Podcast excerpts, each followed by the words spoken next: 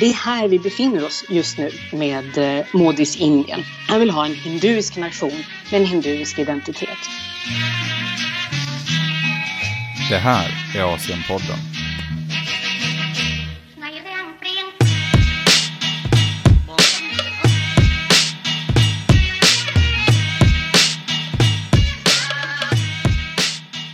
Premiärminister Narendra Modi håller i snabb takt på att förändra vad Indien är för slags land. Det är inte bara vilka värden som styr landet utan också vilka människor som får tillhöra nationen. Den senaste månaden så har vi sett massiva demonstrationer runt om i landet som krävt minst 25 människoliv och många fler som har skadats. Det som har drivit de här hundratusentals människorna ut på gatorna i städer som Hyderabad, Kochi och New Delhi är den medborgarskapslag som regeringen drev igenom i december. Lagen klargör på basis av religion vilka illegala migranter i landet som kan få en gräddfil till medborgarskap. Den här möjligheten att få medborgarskap ges då till invandrare från grannländerna Afghanistan, Bangladesh och Pakistan så länge de inte är muslimer. Bara så vi är på det klara med varför det här väcker sån ilska. För det första så är islam Indiens näst största religion. Det finns omkring 240 miljoner muslimer i Indien. Och för det andra så menar många att det här strider mot de sekulära ideal som är grundläggande för den indiska staten. När den här lagen debatterades i underhuset så sa kongresspartiets ledamot Sashi Tharoor att den går emot grundlagen. It is an assault on the foundational values of our republic, sir. And Mahatma Gandhi, Jawaharlal Nehru, Dr. Ambedkar, Maulana Azad, they all said religion cannot determine nationhood. Our nation is a land for everybody, sir. That is why this is violative of the fundamental structure of the Constitution of India. Det pågår nu en livlig debatt i Indien om huruvida medborgarskapslagen faktiskt är förenlig med konstitutionen. Och det är mycket möjligt att högsta domstolen kommer att pröva det här framöver. Det var bara här om året som domstolen förklarade att den lag som kriminaliserat homosexualitet stred mot grundlagen och därför förkastade man den. De som hoppas att samma sak ska ske nu riktar bland annat in sig på artikel 14 i grundlagen som garanterar likhet inför lagen för alla människor inom Indiens territorium. Men argumentet från de som försvarar lagen är att syftet är att hjälpa utsatta religiösa minoriteter i Indiens grannländer, där muslimer är majoritet, och att det motiverar den här särbehandlingen av migranter från olika religioner. Så här sa en tidigare generaladvokat i India Today. The object of the bill is to deal with the discrimination of minorities as they are in three neighboring countries. If that's the object of the bill, then this classification is perfectly valid. If you test it purely constitutionally on the anvil of Article 14, the court will say what is the object? The object is to deal with discrimination of minorities in three countries. Is that an illegal object? It isn't. Does the differentiation have nexus with that? It does. It passes Article 14. That's my reading. Det finns förstås också många prominenta advokater och juridiska experter som säger att lagen är grundlagsvidrig. Men oavsett så kan man konstatera att det inte är självklart vad högsta domstolen skulle landa i om de väljer att pröva det här. Men sett i ljuset av Narendra Modis och hans partis BJPs uttalanden och attityder mot indiska muslimer så är det svårt att köpa att den här lagen skulle vara framtagen endast av välvilja för de här förföljda minoriteterna. Alltså, man behöver se lagen i, i ljuset för det är. Det här är en antimuslimsk lag. Det här är Parul Sharma, människorättsjurist med fokus på Sydasien som också jobbar för människorättsorganisationen People's Vigilance Committee on Human Rights. Jag tror att när det gäller forskare och eh, högt uppsatta akademiker så finns det stöd för att det här är grundlagsstridigt, utan tvekan. Igår gick ju Abhijit Banerjee ut också som nobelpristagare så att eh, varje indier som bryr sig om i Indien behöver vara orolig just nu. Ehm, för att det, och han hänvisade till den nya lagen och det som pågår i Indien. Vi har tidigare i den här podden pratat om Narendra Modis bakgrund och hans partis högerextrema rötter. Det finns i avsnitt nummer 12 och 3 för den som vill höra mer om det. Men bara för att repetera lite. Narendra Modi och eh, Amit Shah, Amit Shah är ju ordförande för BJP idag och också inrikesminister. Båda de har starka rötter i RSS, eh, i den så kallade hindutva-rörelsen, alltså den hindufanatiska rörelsen. Eh, CIA har eh, alldeles nyligen, förra året faktiskt, eh, klassat RSS som en stark högernationalistisk organisation. Och eh, den här RSS har två systerorganisationer också. Som en är Vishwa Hindu Parishad, det som förkortas VHP. Och en annan är Bajrang Dal. Eh, CIA har klassat dessa två som militanta grupper men inte RSS. RSS hävdar man är en högernationalistisk organisation eh, med, med oroväckande rörelser. Så att eh, det är här, härifrån som, som både Modi och eh, Amit Shah härstammar. Modi har ju skolats i den här rörelsen som barn redan. Um, så det här är deras rötter. Men för att, för att liksom belysa problematiken ännu mer. Eh, förra året tillsatte Modis regering en, utredning där man eh, anlitat 15 hindutva akademiker, alltså akademiker som också tillhör rörelsen, att genomföra en utredning som visar på att den indiska nationens historia är hinduisk och inte multikulturell. Man menar att nationens historia är baserad på hinduiska rötter och eh, det, det är de rötterna som ska ligga till grund för nationens identitet. Ehm, den här, den här utredningen menar vidare att den här, det här multikulturella narrativet det kommer ifrån britterna. Det är ett brittiskt påhitt. Det är ingen sanning uh, för Indien. Så det, det, är här vi befinner oss just nu med, med uh, Modis Indien. Han vill, ha, han vill ha en hinduisk nation med en hinduisk identitet. अगर कोई विजयी हुआ है तो हिंदुस्तान विजयी हुआ है Narendra Modi blev ju omvald i en jordskredsseger i fjol och har nu varit premiärminister sedan 2014. Och under den här tiden har han hunnit undergräva många av Indiens demokratiska institutioner, berättar Parul Sharma. Bara för att, för att kunna få in lyssnaren lite i var Indien står idag och var Indien befinner sig idag så tänker jag att vi går tillbaka till en incident som ägde rum igår kväll den 7 januari 2020 när en, en ung kvinna står med en skylt som det står Free Kashmir på och blir arresterad och anhållen för detta. Så det här, är, det här är dagens Indien just nu. Så illa är det. Att om man står med en skylt, och det här var i Mumbai utanför Gateway of, Gateway of India. Om man står med en skylt i världens största demokrati där det står Free Kashmir på så riskerar man alltså att bli arresterad och anhållen. Så det, det är liksom i den kontexten nu indier agerar och protesterar de senaste fem åren har människorättsförsvarare börjat arbeta underjordiskt för att Modis regering genom um, rättsväsendet har gått in och stängt ner konferenser och möten som hålls uh, av människorättsförsvarare. Så, att, så att det har inte varit, det har inte varit uh, en smygande förändring för människorättsförsvarare i Indien.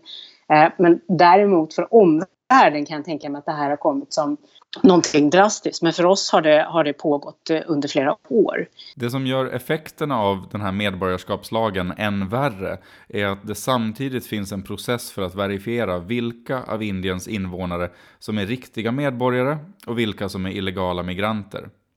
Det här har redan genomförts i delstaten Assam där det kallas för ett National Registry of Citizens. Jag och min kollega Wilhelm Stockstad reste dit hösten 2018 för att rapportera om hur den här processen såg ut och vilka konsekvenserna var. Nu vill alltså regeringen i Indien göra samma process men på nationell nivå. Och utifrån vad vi såg i Assam så är det väldigt oroväckande. Och sist i dagens Studio 1 ska det handla om hur flera miljoner människor riskerar att plötsligt inte längre ha ett land. Ja, det här är konsekvensen av ett kontroversiellt medborgarregister i den indiska delstaten Assam som innebär att människor som bott där i decennier inte får räknas som medborgare utan istället blir statslösa. Frilansjournalisten Axel Kronholm besökte, besökte nyligen Assam medan den här medlemsregistreringen pågick. Välkommen till Studio 1. Tack så mycket. Du, berätta, vad är det här för ett register? Alltså det här är ett unikt register för eh, Indien som bara finns i Assam och man har haft det sedan eh, det första upprättades 1951 och det som nu har skett eh, som påbörjades 2015 är att man ser över det här registret och helt enkelt går igenom vilka är riktiga medborgare och vilka är inte det. Ehm, och i den här processen så, man kan säga att den processen har använts lite som en förevändning för att sålla bort då sådana människor som inte anses önskvärda i delstaten. Ehm, det är dels förstås riktiga illegala invandrare, men det som oroar många är att det är väldigt många människor som också är genuina indiska medborgare som sållas bort och som inte är med i det här registret. Bland de två miljoner som hamnade utanför medborgarregistret i Assam så fanns både bengalisktalande hinduer och muslimer. Vi träffade människor från båda religionerna som hade stämplats som illegala invandrare fastän de hade dokument som bevisade deras historia i Assam i flera generationer bakåt. Och det som nu skulle kunna ske med Modis medborgarskapslag är alltså att de hinduer som lämnats ute i det här medborgarregistret ändå kan få medborgarskap medan muslimerna lämnas vind för våg. Om den här processen nu ska upprepas för hela landet så har vi alltså en rätt bra bild utifrån Assam om vad som kommer att ske. Miljontals människor som idag är medborgare kommer att stämplas som utlänningar. Om du då har turen att råka vara hindu eller buddhist så, så finns det större möjligheter för dig att få stanna, att, att ändå räknas som medborgare. Men om du är muslim så gör det inte det. Man vill eh, eh framförallt identifiera den hinduiska populationen. Så det här är extremt oroväckande för den här National Population Registry kan snabbt eh, liksom bli ett National Religious Registration Register, eh, vilket allt syftar på så här långt. Mm. Eh, där, man, där man också kommer att använda sådana register för att ytterligare kriminalisera muslimer till exempel. Så som Modis regering går framåt nu med den hastigheten som de går framåt så kommer de mycket väl, det kommer nog vara så att en sånt register eh, kommer till stånd. Parul Sharma beklagar också hur hela den här frågan har flyttat fokus från de, alla de andra viktiga frågor som Indien står inför. Den här eh, utvecklingen distraherar Indiens långsiktigt viktiga frågor eh, som diskriminering mot kvinnor, flickebarn, eh, djupt orättvisa fördelningspolitik, eh, stora förflyttningar från landsbygden och från storstäderna. Eh, och det, det, här det gör, och, och framförallt den enormt stora frågan som aldrig kommer på tal, klimatförändringarna. Man förnekar klimatförändringarna och säger att eh, det, här är inte, det här är inte en indisk fråga. Det har Modi sagt flera gånger i media. Klimatförändringarna är inte en indisk fråga trots det eh, att, att han förnekar ju egentligen eh, indisk forskning. Eh, för att forskarna bara förra veckan sa att, att ehm, 10-talet har varit det varmaste i Indien någonsin. Och det här är effekter av, av global uppvärmning. Det här är något som indiska forskare har sagt. Och svar på det från Modis regerings sida har varit att nej, men det, här är inte, det här med global uppvärmning och klimatförändringar, det här är inte, det här är inte en indisk fråga. Det här är liksom ett västerländskt jippo. Regeringen i Indien verkar inte heller vara särskilt lyhörd för de enorma protester som nu äger rum runt om i landet. Det är omkring 25 universitet från norr till söder som protesterat mot lagen och som möts med våld.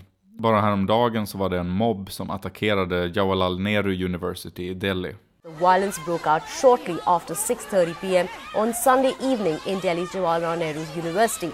Masked goons uh, wielding sticks and stones, even entered the girls' hostel, brutally attacking students. Several students and some faculty members were injured. They were admitted to the AIMS Trauma Center and the Safdarjung Hospital.